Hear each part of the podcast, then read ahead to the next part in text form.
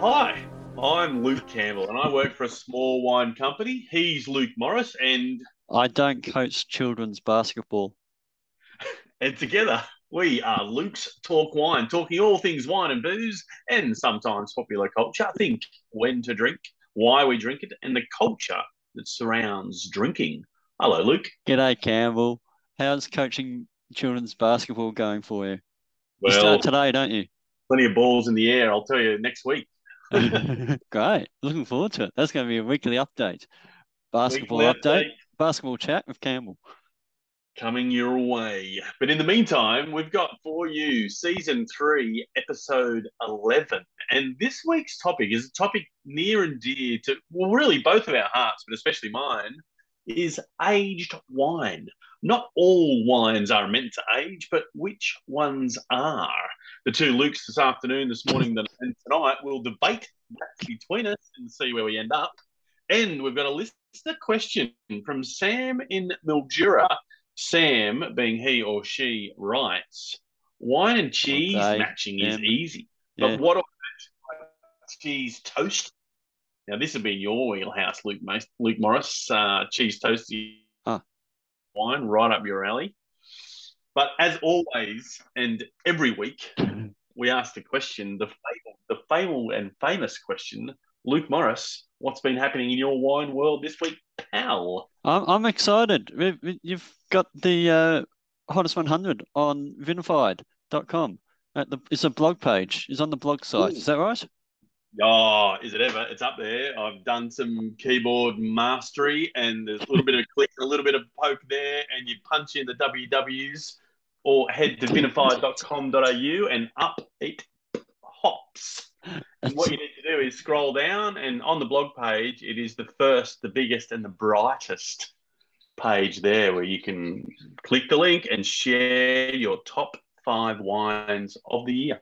I think so. We've we've only got a little a, little while until we um actually start tabulating some votes and and seeing if we can make a call to whoever wins. But uh, the way you described your keyboard mastery, it sounds like you almost inadvertently hacked Optus. It was like I did some things and it worked, and then Optus got brought down. Well, or, you have or anything to do with that? Optus, that what a scenario. Uh, are you with Optus? Hope not. Um, we love we love our friends there at Optus, but something's going on. They're they're playing around in the dark web where they shouldn't be. I reckon. They're not my friend. I don't know whose friends they are. They're not. I suppose they've got they've got a lot of friends at the moment because they've got a lot of phone numbers in details, or they don't. Is that the problem? Oh, they all got taken away. Yeah, they're they're friendless now. It's like being unfriended Friendless. on um unfriended. That's a that's a new word. That's a 20, 20th century word. Or 21st century? What century are we? I don't know. I'm lost. What's what's the topics this week? Let's just go to the topics, man. Absolutely. So the topics are very near and dear to my heart, and potentially yours, actually.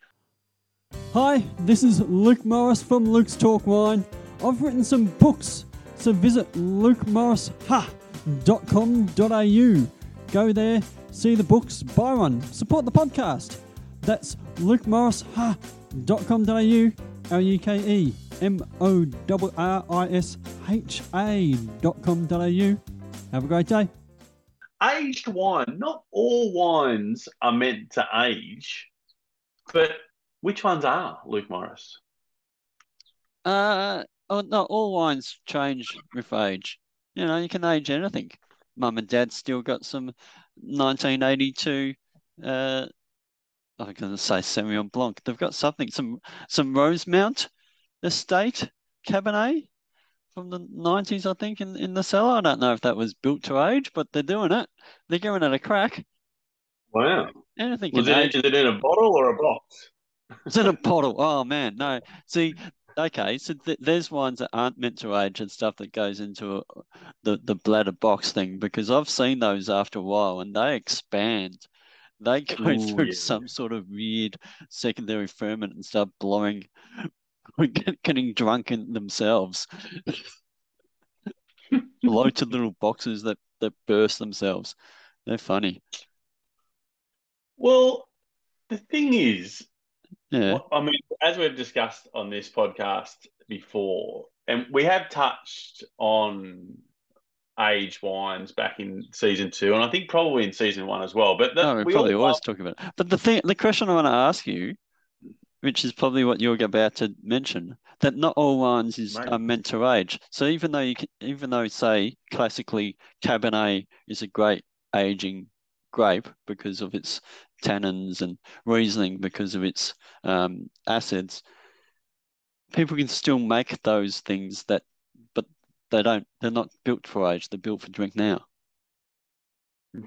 True. Only 10, and this is a fact, little known, mind you, only 10% of the wines world, I screwed that up, only 10% of the world's wine is actually built to age. We, we, we love and romanticize about wine cellars and mm. collections and stuffing something under a bed and it's going to be better in 10, to- 10 years' time. Well, that is not always the case. 98% of all wines out there is not meant to last that long.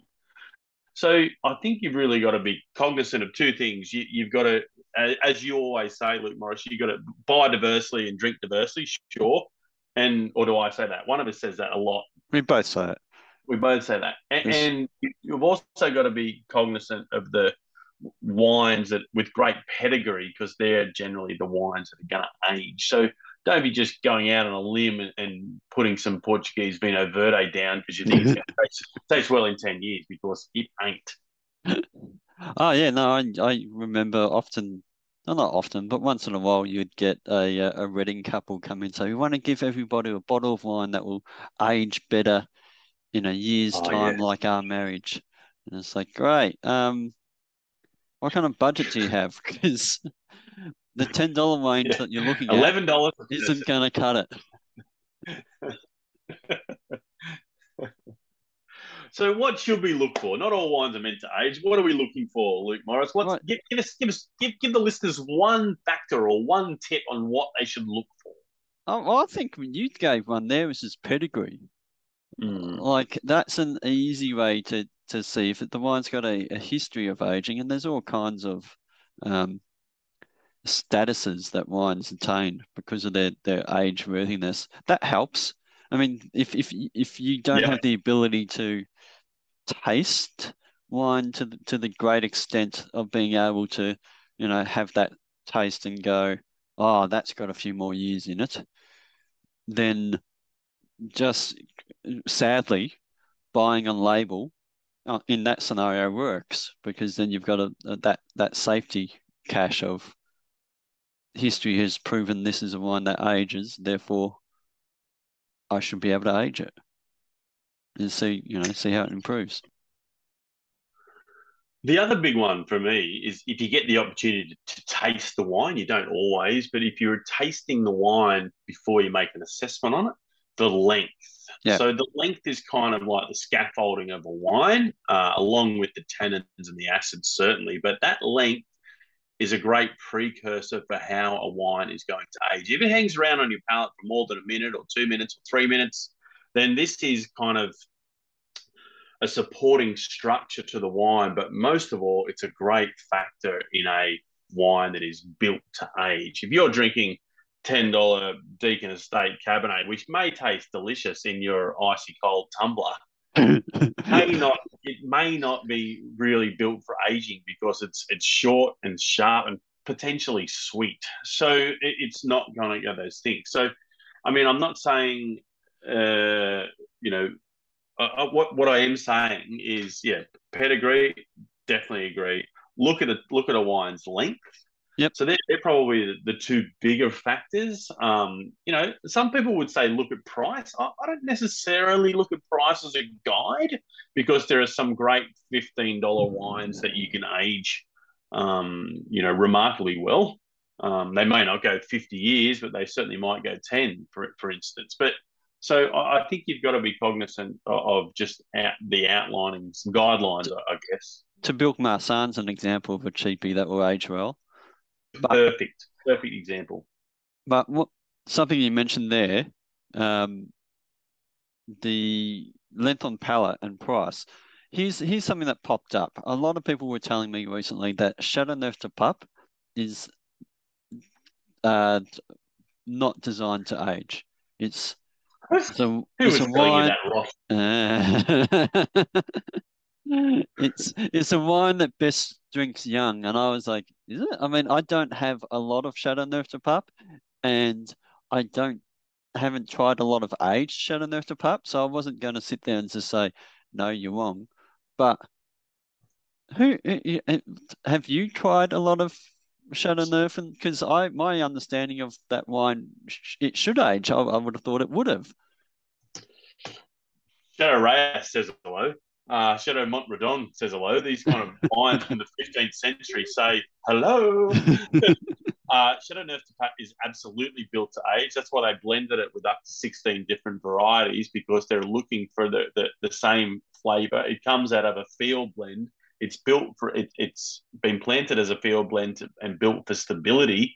It's picked and, and uh, matured into a red wine for stability. So um, so, yeah, so its pedigree is built for aging. That is absolute rot. Whoever's talking about that. How long would you keep it for? Oh well, depending on the producer, but I mean, you know, like R- R- Rayas, you know, people say you don't drink them for thirty years. Like Rayas is the DRC of Rhône, right? So, and what makes Rayas so famous, actually, uh, c- conversely, is it's actually predominantly Grenache. In fact, it might even be uh, 100% Grenache, which makes Chateau Rayas um, so unique. But oh, there's a number, there's a, innumerable stories of Chateauneuf du Pape and, and it, its aging um, uh, capability. So yeah, no, so that that person, he or she may think it's not built for aging, or they may enjoy drinking it young. I mean, that's a different story. If you enjoy drinking it young, get stuck in. But those yeah. wines are absolutely built to wine. I mean, you, you can consider vintages, you can consider, you know, the, the year uh, as part of your guidelines, but just consider pedigree, consider length on palate if you get the opportunity to taste them. And from there, I, I think, you know, you, that'll be a great guide on, on wines and how they age. Sure, not all of them are meant to age, but you, if you're tasting it, you should be able to pick which ones are. Yeah, I think, well, in tasting, something that I, I, I might have mentioned before, um, when you have a wine that is fairly full and big, um, oh, that, see, not, it's the length. It really is length on palate that I think is the, is the is the catch. If you've got that sustainability, yeah, because yeah, even just big wines can, if they're just full of one that... character, if they're full of oak or full of something, and that, once that disappears, there's nothing left and that you know those primary fruit characters will fade. You need the secondary fruits and the and the you need that those other elements to kick it on. You know. Oh, absolutely. If, if you can't determine and for yourself, and, and I often get asked that question, you know, how, how do I determine the length? If you can't determine for the length, look for particularly red wines that are with grapes that have either high acidity or high tannins, or, or both for that matter. You know, you mentioned Cabernet Merlot before, Maury. You know, Shiraz is another great example. Pinot, you know, bright acids. Nebbiolo with huge tannins. Like these great varieties are exceptional. You mentioned big wines in the whites. You know, like so Chardonnays from Burgundy, Austrian Gruner Veltliners we've discussed on this program before. Uh, high-end vintage champagnes are really high in acid. How can we forget Riesling on Luke's Talk Riesling? Like these wines are incredibly palatable and age worthy because of their either acid or uh, phenolic tannin structure.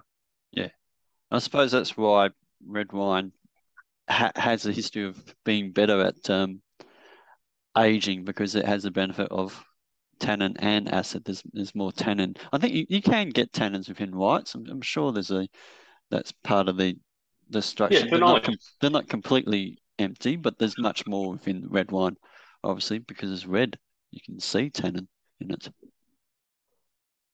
Well, that, that's it. But all you know, phenolics in whites play a present, but you, you hear it more and more and read it on a wine label as well. You know, on on skins or with skins or so winemakers. You know, the the he, he's and she's of the world are using skins in whites more and more. And I guess the the, the, the thing is, you know, it, it's it's so subjective, but the, the, it comes back to that old adage, you know, don't just buy the one bottle, buy the one, two, or three, and then try it over time, and you'll you'll quickly work out for yourself. You know, try one at the first year, then try another one in a few years, and then one in five years, and then you'll quickly get a picture. I mean, it's it's a long term vision, but I love telling customers that you need to, you need to buy a dozen down. and, and, and be drinking them, and they're like, that. I, can't I just buy like one or two bottles and just keep it for ten years? Like, how do you know it's going to be better in ten, mate? You need to drink it over a, few years. That's why you get a does. Anyway, Uh, and if all else fails, just well, well, if all else fails, it's failed. Pretty much. no, no, no. If, if all else fails, like ev- every wine, they everything ages differently. So it's you know, if all else fails, just buy it and drink it with friends and decide amongst yourselves. It's a, a collection isn't good to anybody if it's not shared. People's really, and aged wine and aged wine that's and collections and that's exactly the view Optus took with all of their data. they uh, had all these information. They collected it all. You need to share it. You do need to share it. But all this talk about aged wine and drinking and acid making me hungry, which brings us to our listener question from Sam in Mildura this week writes Wine and cheese matching is easy, but what do I match with my cheese toasty? Luke Morris, this is for you. Um, so we've discussed this before. Wine and cheese doesn't go together. Well, now hang on, hang on. You this I knew you'd come out with this. As it turns out, cheese, which is custom customarily high in fat, coats the mouth and blocks all the taste receptors, right? So that's your argument. But the acidity and the sweetness of a well paired wine cuts straight through it. We've had this discussion. Come on. I'm trying to find an article because I took a photograph of it and then I thought, oh, I don't want to start this debate again. So I, I didn't, I don't remember where the article is, but it's an article that outlined exactly my point that cheese doesn't match with wine and stop trying to do it. Oh, I can't Oh, find it. come on. Cabernet Sauvignon and aged cheddar, Sauvignon Blanc and goat's cheese, like Riesling and Raclette, Pinot Noir Gruyere, Champagne and Brie. Must I go on? Uh, I think this is Mike Bennie here. When you eat cheese, you get a lactic buildup in your palate, which ends up neg- negating a lot of nuance in wine, says Bennie. If you're drinking a big red and have a cheddar alongside it, the creaminess of the cheddar will end up straining your palate in a way that means you won't be able to appreciate the wine. Yeah, yeah, yeah, yeah, yeah, yeah, yeah. Soft cheeses in particular can make red wine taste metallic. Yeah, yeah, yeah, yeah, yeah. On it goes. I agree with It's no good. And blah blah blah blah blah. All the all the whole there's a whole article. I'll I'll send it to you, mate. You can you can read um all about why it's not a good max. All right. End quote Mike Bennie, and we'll put that in the show notes, listeners, as well. I do respect Mike. I've got a lot of time and respect for Mike Bennie uh, and what But you're going to say how he's wrong, aren't you? You're going to say he's No, a goose. Mike Bennie's a goose. You heard it here first. That's Luke Campbell talking. Mike is a friend of mine. I didn't call him a goose. You're wording in my mouth. That's unbelievable. That sounds exactly like a Campbell croak. Bennie Goose equal. I disagree wholeheartedly with some of Bennie's points, but I do endorse the others. But never the mind. Sam's question is You endorse what it. do I goose. match? Yeah. What do I match? He doesn't say what wine. He says, what do I, or she, what do I match with my cheese toasty? So that's what I want to know from you. Ah. What would I have with a cheese toasty? Do you know this? And this isn't. Ah, oh, she. Uh, she loves you wine bar, or she loves no, no, not uh, no. It's Yes. Arcadia. It No, was no, Arcadia I meant to. Sorry, Yeah. correction, correction, correction. Arcadia. They had a, uh cheese toasty machine going, and I sat in the back and had a. Um, Ooh. I'm pretty sure I had a German Riesling.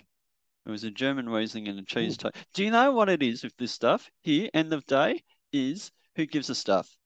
It it. I don't. Well, I Sam don't, does. I don't. Sam I, wants to know. no, I don't. I don't care if it doesn't match or if it doesn't technically work well together. I enjoyed my cheese toasty and my glass of Riesling sitting in the back of Arcadia, and you might have some much better because you're you're a smelly person. You're a smelly air. You know how the um all this sort of food matchy sort of thing is supposed to go technically. I just sat there and enjoyed it. So I'm going to say uh, have German Riesling, and Campbell's going to correct me and tell me why I'm wrong. No, I, I love the option because cheese toasty, I think about all this fat, gooey, high in protein and richness. So I want something that's cleansing and acidic to cut through that. So I, am going to either, if you wanted a red option, I would take something like a Pinot Noir. If you wanted a chilled red option, I might say uh, you're up in Mildura up there, so maybe an alternative variety, maybe something like a chilled Mencía from Spain would really work, Sam. Um, and Dolcetto? then Dolcetto might be a winner with my smoke and cheese toasty. The other thing that could work really, really well is Chenin Blanc from the Loire Valley, which has just got a little bit of a hint of sweetness, maybe off dry. Ooh, yeah, that'd be good. What kind of cheese? What kind of cheese are they are they toasting? Is it is it like a, a brie? Is it like a camembert? Is it like a uh, well, a, a gorgonzola?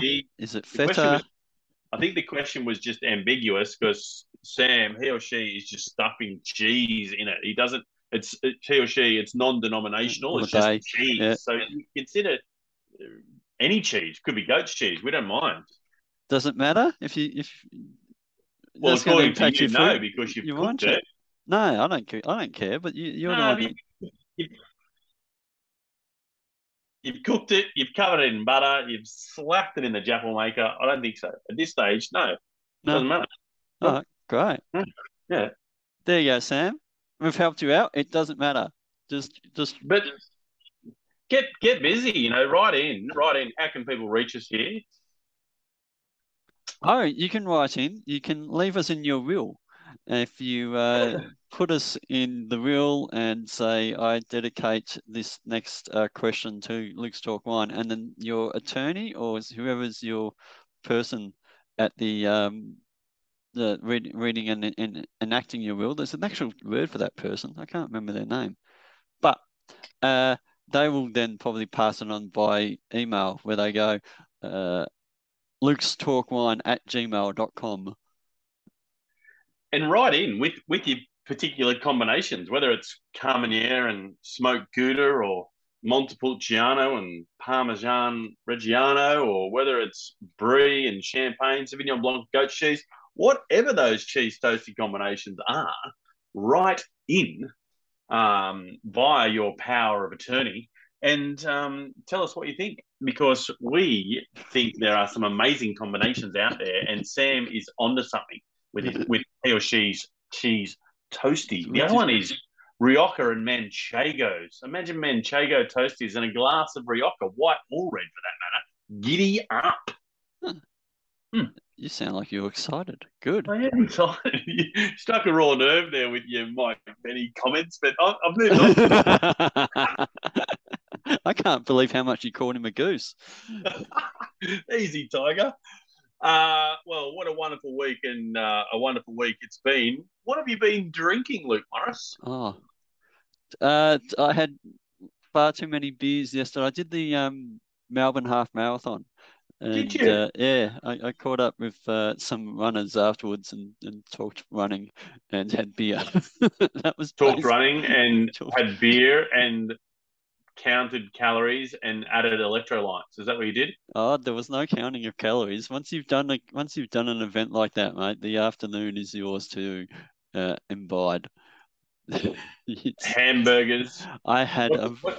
I went to the Richmond Club Hotel and had oh, a very very good what was it? Pork and fennel sausage roll? That was oh, yums. Oh, wow. Look at that, eh? Yeah. And a number of beers. Well, I can tell you for nothing, I have been drinking wide and varied, but something that caught my eye was none other than a Chablis. When was the last time you had a glass of Chablis, Maury? Ah, it could could have even been at a lunch we had. Um, it's that long ago. Old and decrepit. Well, ladies and gentlemen, Chablis, a medium body dry white from the north, central north of France. Just, yeah, just, I revisited it recently over the weekend and I'm just like, wow, where have you Yeah. been? You're back in my life. It's it's so Chablis is largely unwooded, but very very distinctive and very very um, bright, linear, great great great great acid line.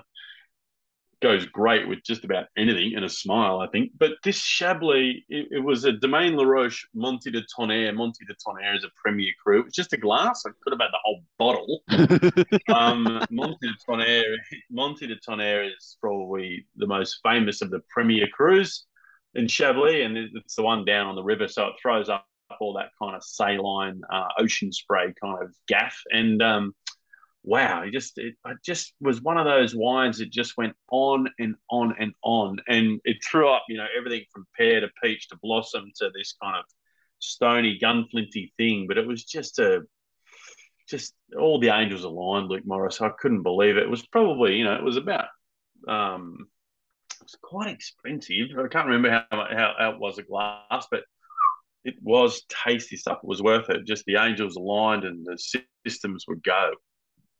Good to hear. We did have that little investigation to see if we could uh, unearth Australia's best unoaked, unwooded. Sorry, that's the terminology. Unwooded Chardonnay. Yes. Because there's nothing really quite like Chablis in Australia. I just don't think there is. It's, it is that No, there isn't. And you know what? Uh, Well, yeah, it was our mission. And it's funny, I thought about you just talking about that Chablis and our search for Australia's unwooded Chablis. We did talk about Goundrey there towards the end of last season, and we did That's right. find um, Goundrey, but I came across something and I was like, oh no, where's Luke Morris when you need him? And it was it, this this was you, you'll laugh. It was it was an un, it was labeled unwooded Chardonnay, Yeah, and it was 2021, good. and it was from Australia's great Chardonnay producing region, Orange. the the um South Australia uh, was South Australia, the Limestone Coast, Yeah, the beautiful. Limestone Coast. Now, Orange is a great Chardonnay region. Yeah. Um, oh my gosh, it was absolutely horrible. Oh, um, Who was it? It was just it was giving the Limestone Coast a bad rap. It was the Stony Fell, the Oh. Cellars, if you have one umpire, unwooded Chardonnay, uh, from Lang, Langhorne Creek. Oh, it would make your stomach, stomach curdle. So. don't don't buy that, ladies and gentlemen. Particularly if you're wanting a wine that will age. That is not it. Um, but yeah, we, we love all our uh, producers down there in Langhorne Creek. There's some stunning wines, but this is not one of them. Steer clear. Um, the Oh alarm yeah, bells. no, there's plenty of good stuff out of Langhorne Creek, but apparently not Chardonnay. Not a Chardonnay. Planting no. Chardonnay in Langhorne Creek, you're a goose. That's what Luke Campbell says. Yes, well, yes, uh, white wine and red soils. We know how that turns out. But hey, oh my goodness, Rosé. me, what a what a week it's been. Yeah, Thanks, everybody. Um, it's with that that we have been the two Lukes talking wine, culture, and everything in between. Um, we've covered some topics this week. He's been Luke Morris. I've been Luke Campbell. You can find us on the socials out there in the Never Never. Um, and other than that, you can tune in next week. We'll be back next week with another episode for you. Please don't forget to vote in our hottest 100. Look us up www.vinified.com.au forward slash blog. And the hottest 100 will be there. But in the words of Tony Barber, keep smiling and bye for now. bye bye. Vinified are the wine sellers specialists. We're Australia's only personal sommelier service. Our sommeliers work with you to build your cellar. Our aim is to bring you the wines from the freshest new producers, all based on your tastes. We can come to you, source your wines, present tastings. Think of Vinified as your wine concierge. We can do retail, we can do tastings, we can host your dinner parties, or we can procure you that rare wine. Vinified is proud to be associated with Luke's Talk Wine. www.vinified.com.au